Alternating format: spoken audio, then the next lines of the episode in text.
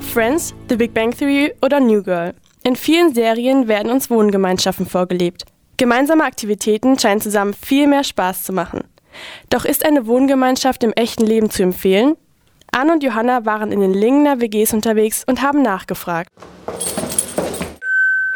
Ich würde jeder Person, die offen ist, neue Leute kennenzulernen und die auch Bock hat, mit anderen Leuten was zu tun, würde ich auf jeden Fall eine WG empfehlen. Auch wenn man ähm, Kompromisse eingehen kann. Ich finde, das ist eine super Sache, auch gerade für Studenten, um nochmal neue Leute kennenzulernen, ja, sich besser zu verknüpfen und vernetzen. Die Wohngemeinschaften sind bei Studenten zum Standardmodell geworden. Denn auf einen Lego-Hausplatz muss man warten. Alleine wohnen ist zu teuer und es ist einfach der richtige Zeitpunkt, um bei den Eltern auszuziehen.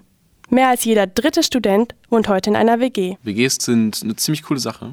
Es sind natürlich auch die Alternativen, vor allem in Lingen, Lego-Häuser, die auch eine coole Sache sind, aber muss da echt viel alleine machen. Und einen guten Vorsprung zu haben, sozialen Vorsprung, in dem man schon Leute hat, die man kennen kann und kennenlernen muss, ist eine ziemlich coole Sache. Neue Leute kennenzulernen ist natürlich ein Plus. Aber das Zusammenleben ist nicht immer einfach. Schwierig ist es, wenn ein Mitbewohner andere Vorstellungen, zum Beispiel von Sauberkeit hat. Oder wenn jemand seine Ruhe zum Lernen braucht und ein Mitbewohner Freunde einlädt. Um solche Konflikte zu vermeiden, erfordert es Kompromisse und Absprachen.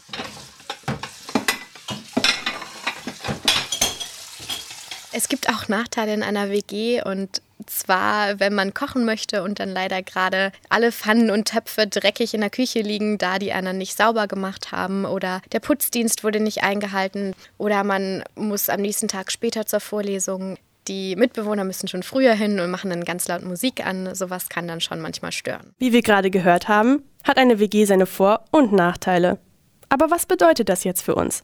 Ist eine WG trotzdem zu empfehlen? Also ich würde auf jeden Fall jedem empfehlen, mal einmal in einer WG zu leben. Ganz einfach, weil ich glaube, das ist schon eine ganz gute Erfahrung, die man machen kann. Also alleine wohnen ist cool, auch mit seinem Partner zusammen zu wohnen ist cool, aber ich glaube, so ein WG-Leben ja, macht man auch irgendwie dann auch einmal oder ein paar Mal halt im Leben und dann war es das auch. Später vielleicht nicht mehr unbedingt. Deswegen finde ich es schon empfehlenswert.